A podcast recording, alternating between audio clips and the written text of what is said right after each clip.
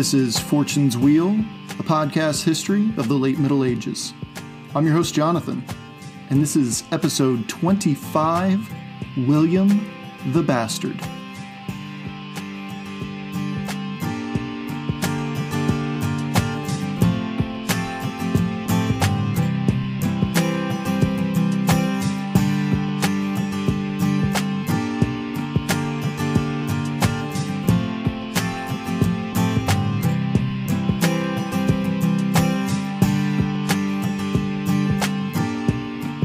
Today, we revisit young William and see the next stage in his evolution from fearful young boy to bold young duke in the years between 1035 and 1043.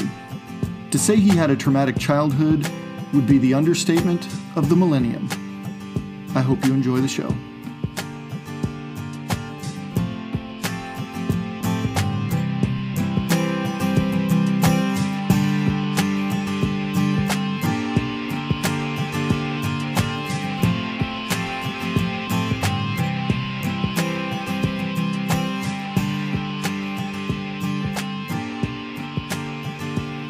Not only jarred the French court, but it also rocked the duchy itself.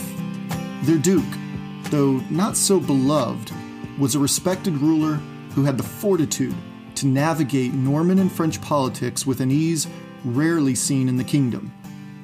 Normandy had seen five leaders before Robert the Magnificent Counts Rollo and William Longsword, and the three Duke Richards.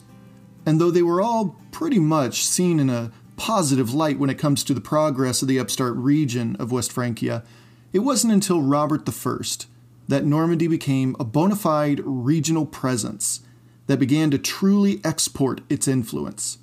Sure, Richard I's daughter was betrothed to the King of England, and Duke Richard II was courted by kings from both England and Denmark.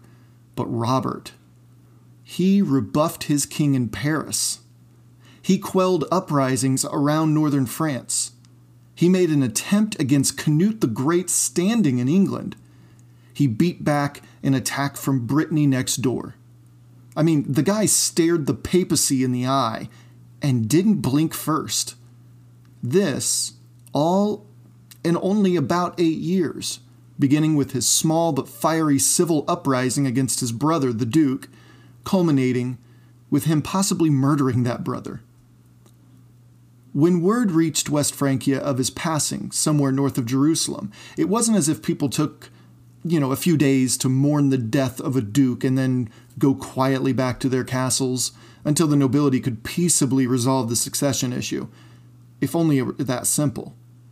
This wasn't like other succession crises through the Middle Ages, when hot headed and disagreeable sons clashed, or a powerful and influential wife played her sons or new husbands against one another, thus keeping her at the top of the political food chain for as long as possible. See, Robert was never married, so that whole influential wife bit wasn't even a question. And without a marriage, Robert failed to sire any children that could assume the title of Duke in his stead. Normally, if this were it, well, it seems that a succession crisis would occur between a distant cousin, or even in this case, Robert's Aunt Emma and her new cu- husband Canute. Unfortunately for Emma, inside of five months, she too would be looking for alternative lodgings, having been displaced by the death of a husband twice in England already. So Canute wasn't even an issue in 1035. See, though a bachelor, Robert still sired two children William and the oft forgotten Adeliza. These children shared a mother, a woman named Herleva, whom we mentioned before in the podcast. Off to a Norman nobleman of upright standing in the duchy. This kind of legitimizing them in some way, but make no mistake that these two children were still derided as non nobility due to their mother's status as a peasant prior to her marriage.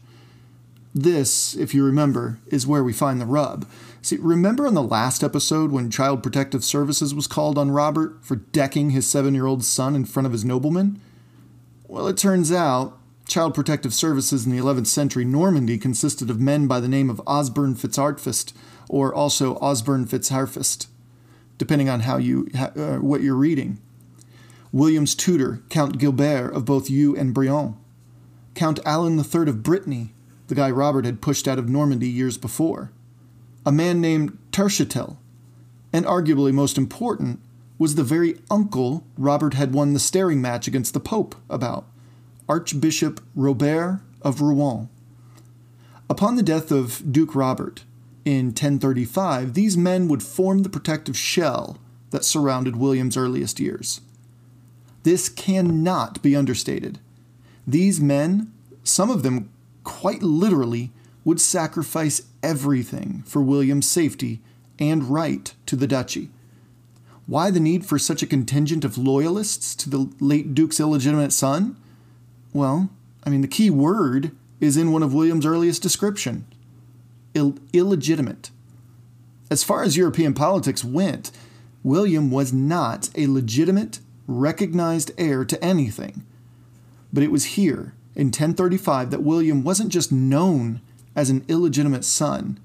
From this point forward, his enemies would further reduce his legitimacy by giving him the sobering sobriquet of William the bastard. Now, I feel it's necessary to stop and take a look at the age old tactic being used here by William's opponents. Calling him a bastard served a far deeper purpose than merely pointing out the lack of inheritance within the polity. Far worse, actually. In fact, it's one of the most sinister tactics in disagreements, from ad campaigns to war itself. The Merriam Webster defines the word in both noun and adjective form. As a noun, it means an illegitimate child and something spurious, irregular, inferior, or of questionable origin. William the Bastard, the, the name, did more than poke fun at William's bloodline. It sought to politically delegitimize him and see the thing about being a child of a deceased crown is that they're easily dispatched and removed from any sort of succession uprising in the future. We see this in history as well as in fiction. You know, Canute was quick to dispatch Edwig, son of Ethelred and brother of Edmund Ironside, when he took the throne. While those familiar with the series A Song of Fire and Ice will remember when Robert Baratheon's illegitimate children were hunted down and murdered after his untimely death. By demeaning a public figure with claims so high on the political pecking order as William, a clear message was being sent. This boy has no claim and he will be dealt with appropriately. The other definition Merriam Webster provides for the word is, as I said, an adjective. One definition is of mixed or ill conceived origin. Of ill conceived origin. The very idea of his conception is pulled into question. Maybe some making the case that Robert and Herleva's love affair amounted to an unholy alliance of spoiled spirits. It goes on to mention specifically his inferiority, which really strikes at the heart of what this explanation seeks to illuminate the dehumanization of an opponent as a means for defeating them. This, of course, is a well known and widely, unfortunately, accepted tactic used from ancient times all the way up to the present. Fiction gives a plethora of examples, from the way in which Ephialtes of Trachis, the traitor to the Spartans at the Battle of Thermopylae, was portrayed in Frank Miller's graphic novel 300, to which group was portrayed as which animal, you know, in George Orwell's Animal Farm. But in this regard, more than many others, fiction without question mirrors reality. Dehumanization tactics occur in isolated incidents in otherwise liberal and tolerant societies, as well as large scale, nationwide propaganda programs specifically meant to dehumanize one or more groups. According to the WorldWatchMonitor.org, in 1994, Rwandan Hutus systematically defined their Tutsi neighbors as, quote, termites and cockroaches, which resulted in about 1 million Tutsi deaths. have you ever taken a look at the Nazi political cartoons published in the 1930s? Jews were almost every time depicted as human, but still not quite human in their appearance. After years of that portrayal, the yellow star came out as mandatory with the words Achtung Juden, which meant warning, a Jew. We know the tragedy that ensued with that sort of widely accepted disparagement. There's no shortage, sadly, to the use of dehumanization to conquer a group of people. And the Middle Ages were not really too different than modern times, which should be a pretty sobering thought. But William is just one person. What does all this have to do with William? Well, these same tactics are used with specific individuals as well. It happens everywhere, but take a look at the United States politics for just a moment. Delegitimization runs rampant when it comes to opponents to elected office. Dr. Daniel Bar-Tal, Israeli professor at Tel Aviv University, categorized five distinct ways to legitimize others. The ones that seem to apply to William's situation are the exact same as what we're seeing in American politics today. When Hillary Clinton, for instance, in 2016, referred to half of the American body politic as, quote, deplorables, she employed the tactic of trait characterization, in which she attacked and dismissed those conservatives who were supporting her challenger to the presidency, Donald Trump. To be fair, Donald Trump is masterful in this type of delegitimization when he calls his opponents, you know, by special nicknames. You know, for instance, calling Hillary Clinton a, a nasty woman, or making fun of Rand Paul's hair on stage, and calling his current challenger Sleepy Joe for his lackluster ability to create a crowd no bigger than a line at a no- neighborhood deli at his rallies. You know, current members of this extreme left refer to anyone not them as, quote, literal fascists and Nazis, which blend the two forms of delegitimization by condemning them in political terms and members of a specific social group. As you can see, when you break down any situation throughout history where there are clear opponents, you will most likely find some sort of dehumanization. I say that with a heavy heart. It is sad, but it is reality. William faced the exact same obstacles. He was no longer William the illegitimate. Now that the great Duke, Robert le Magnifique, was dead, there was now a vacancy at the top, and Normans were nothing if not a restless, quarrelsome bunch. William was beyond merely illegitimate. William was now inferior. He was of ill conceived origin. He was less than. He was offensive. William was now William the bastard. You know, that very last definition of bastard that Merriam Webster provides is the death knell for William's acceptance into the duchy during those years. William, by his birth, lacked authority. By referring to William as the bastard, those Norman houses who opposed Robert weaponized against their leadership. William was not equal to them, even though Robert had them swear allegiance to William mere months before. William was to be dealt with as if he were a pest of the duchy, a cockroach, or a stray dog. He was, in essence, deplorable, not by act, but by mere existence. His mere existence was illegitimate. He didn't deserve what he'd been given, therefore, he couldn't possibly lead such a rough and tumble people. He was again inferior, seven year old William would today be called a literal fascist, I'm pretty sure. But the why behind a person's dehumanization is never as important as the act of dehumanization itself. It's comforting to know, by definition, a terrorist is another person's freedom fighter. Or maybe it's not. Maybe it just seeks to confuse things further. Was William, the illegitimate son of Robert I, the the best person for the job? I mean, the kid was still only seven years old. What makes him the best choice to run an entire duchy that consisted of descendants of Norse Vikings anyway. His blood? Hardly. And I think it's safe to say that in 1035, William wasn't exactly the best person for the job. So, how did that one scared little boy, whom no one accepted and many wanted dead, become the Norman Duke? After years of this treatment, that of his dehumanization, he would rise, but his story was going to be one of the roughest stories that emerges from the medieval period.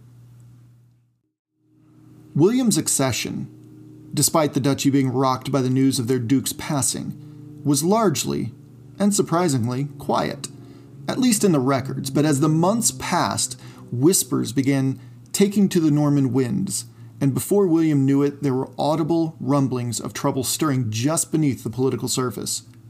The only thing that held it all together was Archbishop Robert of Rouen, a man who saw to William's life to continue on the same traje- trajectory as it was already on.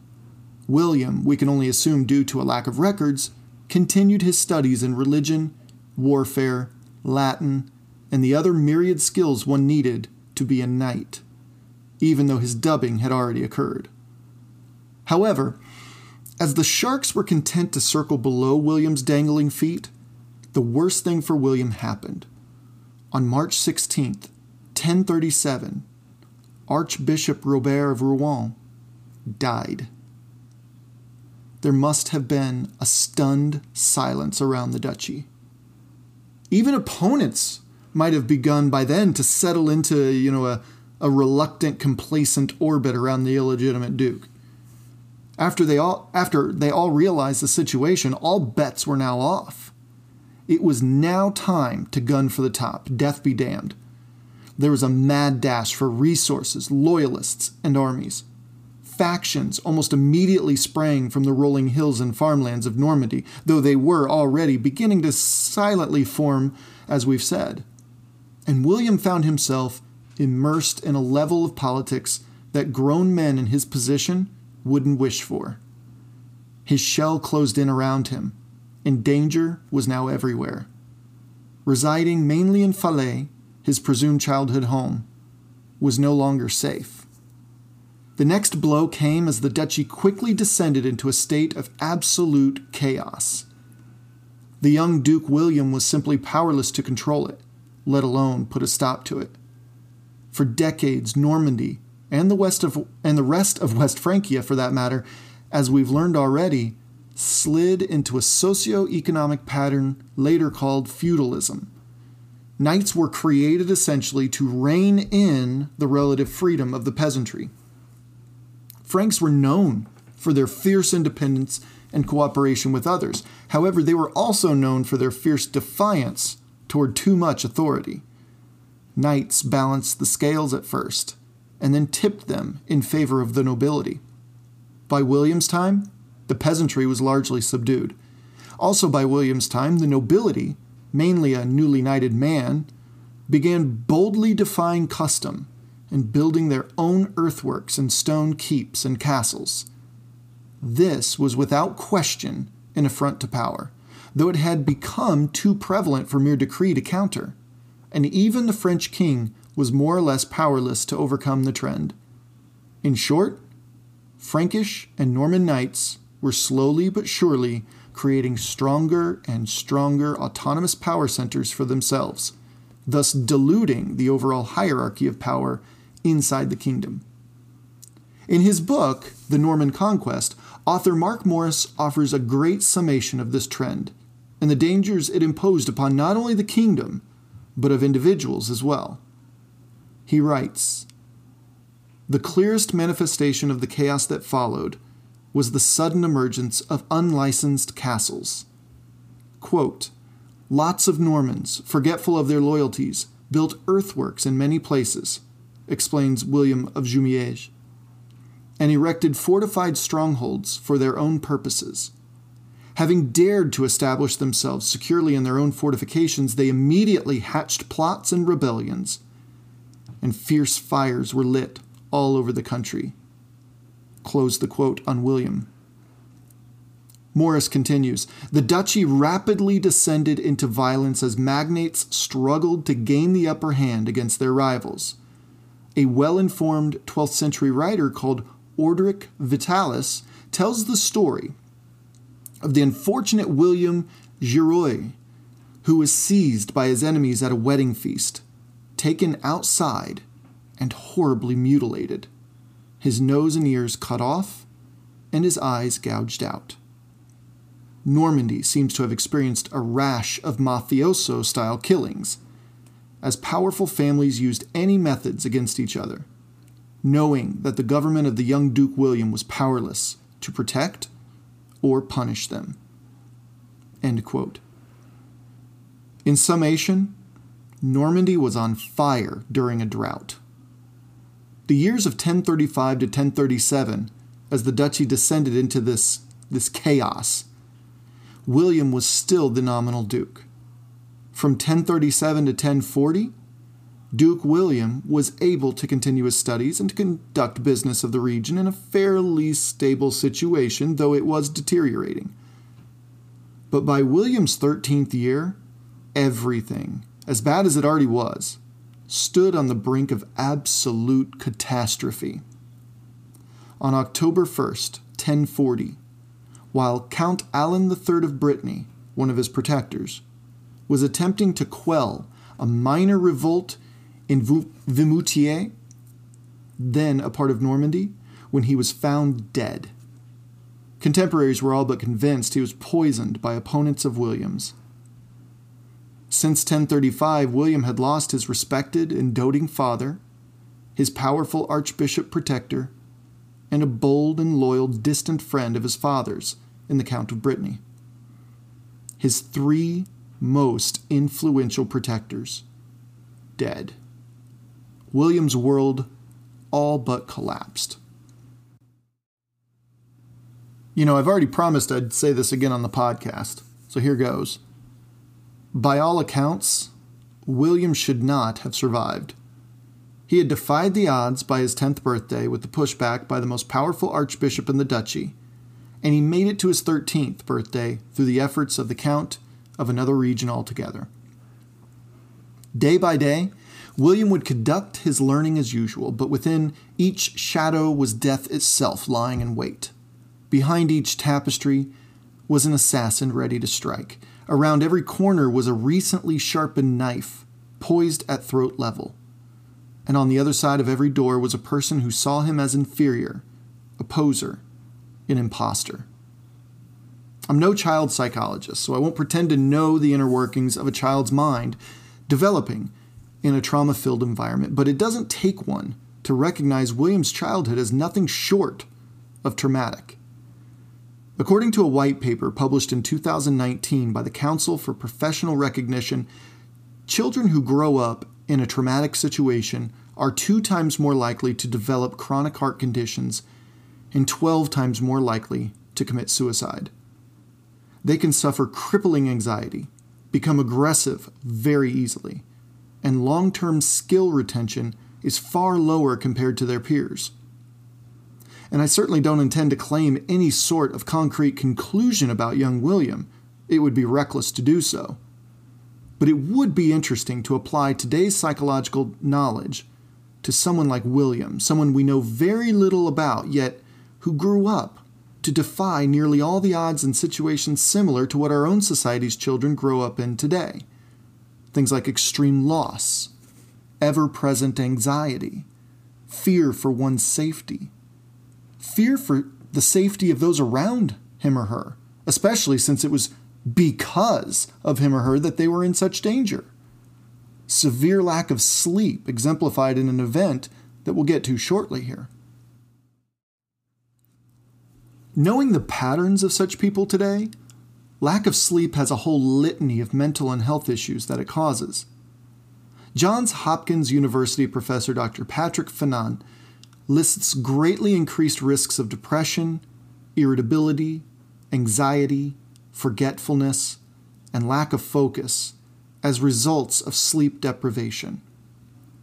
Increased risks of high blood pressure, type 2 diabetes, obesity, and cancers like colorectal cancer, for, for example, are also documented today. With five or fewer hours of sleep per night, you're three times more likely to catch a cold, 33% more likely to develop some sort of dementia, and 48% more likely to develop heart disease.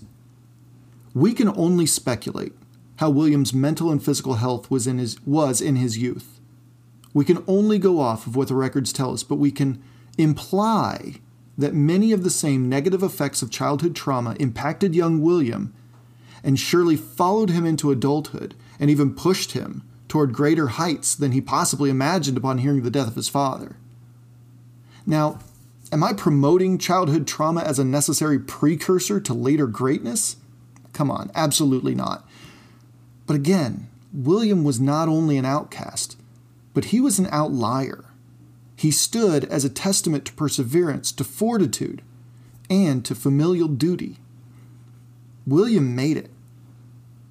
And his success was far less in spite of these events than it was because of them in his childhood that he would eclipse all others who came before him. Upon the death of Count Alan, it was now abundantly clear that William was losing friends and losing them fast again. Unfortunately, William hadn't yet seen the end of his hardships and loss. Assassination attempts were being foiled more and more frequently, would be killers being caught and seen as mere puppets by wealthier and more influential players hidden in the wings. While William was studying and writing and practicing those skills needed to be a skilled knight and leader, his opponents ceaselessly plotted his overthrow. The situation became so dire, according to William himself, reportedly saying it on his deathbed many decades later, he relayed the stories of his maternal uncle Walter, as well as Robert's most trusted advisor and steward, Osborne Fitzerfast, made the decision to sleep in the boys' bedchambers each and every night. Was this for protection or from some intense psychological damage the boy was showing. No one knows. As far as we know, it could very well have been for both reasons in equal measure. In fact, it might be pretty accurate that it was for both reasons. During the day, Osborne led William through the complexities of Norman and Frankish politics while he stayed awake for hours on end while the boy slept. For the years between Archbishop Robert's death in 1037 and 1041, he was forced to yank young William from his slumber, toss him out of a window, and escape another attempt on the young Duke's life. Countless nights were spent escaping the relative safety of the keep and running off into a nearby village, maybe a couple miles distant, barging into a peasant's hovel and pleading for asylum for the night. For the brief couple of hours until sunrise, Osborne and Uncle Walter, no doubt, no doubt sat upright and awake, listening to the boy's uneasy breathing, their ears listening intently to the wind and eyes adjusting to the limited light, awaiting the inevitable. We focus on William during these years, but Osborne and Walter can be seen as the real heroes of William's early life. In many regards, without his father's loyal steward and his mother's loyal brother, William simply would have, he just wouldn't have made it. These men had bought the boy just enough time to grow into his own. Remember, while already technically a knight, William had years before he actually, as they said, earned his spurs. A phrase that meant that a boy had matured and earned knighthood, as well as being a nod toward the recent advance in horsemanship and warfare. Unfortunately for William, however, they were on bought time. Their protection, their personal sacrifices could, on, could only last so long. Echoed throughout literature that transcends culture and era, the dutiful mentor's role must run out so that the hero may rise. So long as the mentor remains, the hero will never achieve his or her full potential, because the protection afforded the hero will be suffocated by the mentor's pro- presence. That is to say, the hero will never be forced to put knowledge and skills into practical action, actions necessary for his or her own survival. You know, in literature, we see Gandalf who chose to fall into the black pit after the Balrog so that Frodo could finally come into his own. Obi Wan Kenobi intentionally lowered his defenses and allowed himself to be struck down by Darth Vader so that Luke could take control of his abilities and bring balance to the Force. We see it everywhere. See, shortly after Count Alan's death in 1041 to 10 or excuse me, 1040 to 1041, the reality facing Normandy hit very close to home when Turold, William's tutor, was murdered. And if that wasn't enough, Osborne had his throat slit one night inside William's bedchamber, no doubt while William either watched or fled the room. Though Osborne hardly allowed himself to be killed, the pattern holds true. It's an interesting statement about the relationship between art and life to say that had Osborne lived on, would William have oriented himself in the direction he did eventually? We can only imply Osborne's role in William's destiny, but we only know that Osborne was killed in William's bedchamber one night, and that William would go on to become a conqueror of kingdoms. Why, though, would William himself not be murdered too? That's another question that pops up everywhere. I mean, the murderer was so close to having dispatched the protector on duty at that time. Author Marc Morris contends that the intentions were never to murder William. Rather, the plan was to keep William alive and remove the obstacles that would allow them to manipulate the boy instead. Chronicler Orderic Vitalis promoted the idea that this subtle coup was supported by King Henry I himself of France, which is intriguing considering records around this time indicate King Henry demanding a castle in Tillières on the Norman Frankish border. It's said that during the years of 1041 to 1043, William most assuredly earned his spurs.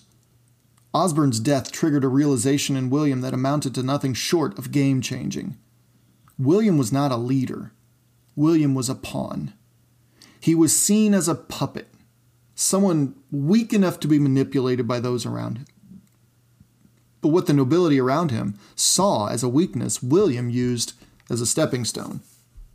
After King Henry I demanded and then moved upon a castle near Tillières, with the help of Norman knights, not even bothering to check with William about the issue, for reasons still unknown to us, King Henry sponsored a rebellion that struck as near to home for William as his own bedchamber was.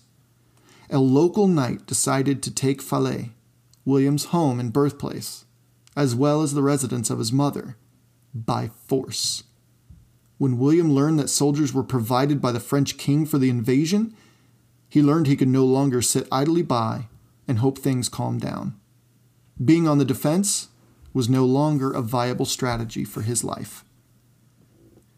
William gathered supporters and soldiers under his own banner and laid siege to Falaise, to the usurper who dared contend with him in his own home. But he knew this was far larger than what it seemed on the surface.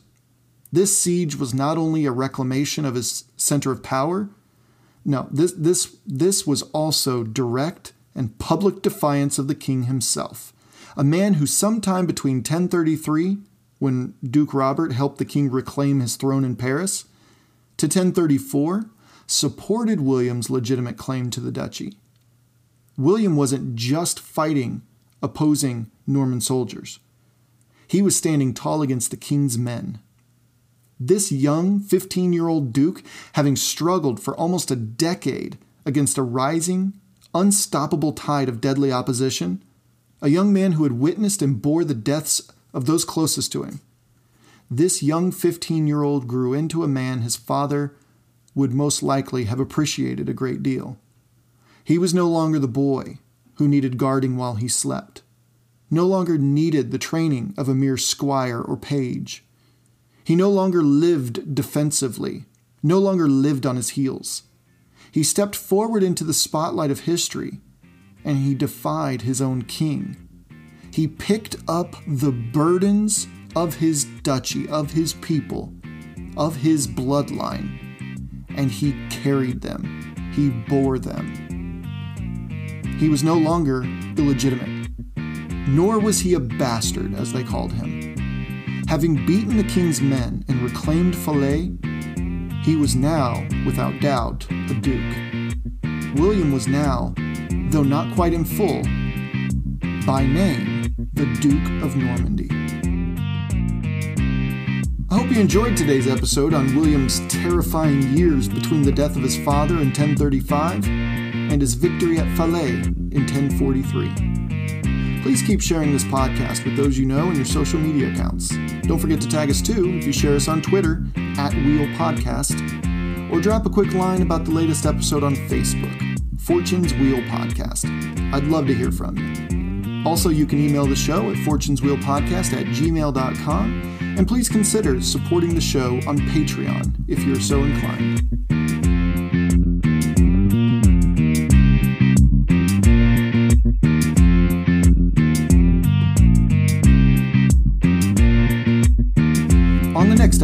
William I of Normandy will solidify his place as Duke of the much embattled Norman Duchy and imprint his authority upon the otherwise anarchic nobility. We will see William establish a new order through compliance, create a new support system to ensure his well being and rule are observed, and lead his own soldiers in his mission to rise as a preeminent player in not only Norman politics, but also throughout the entire kingdom. I can't wait to tell you about it.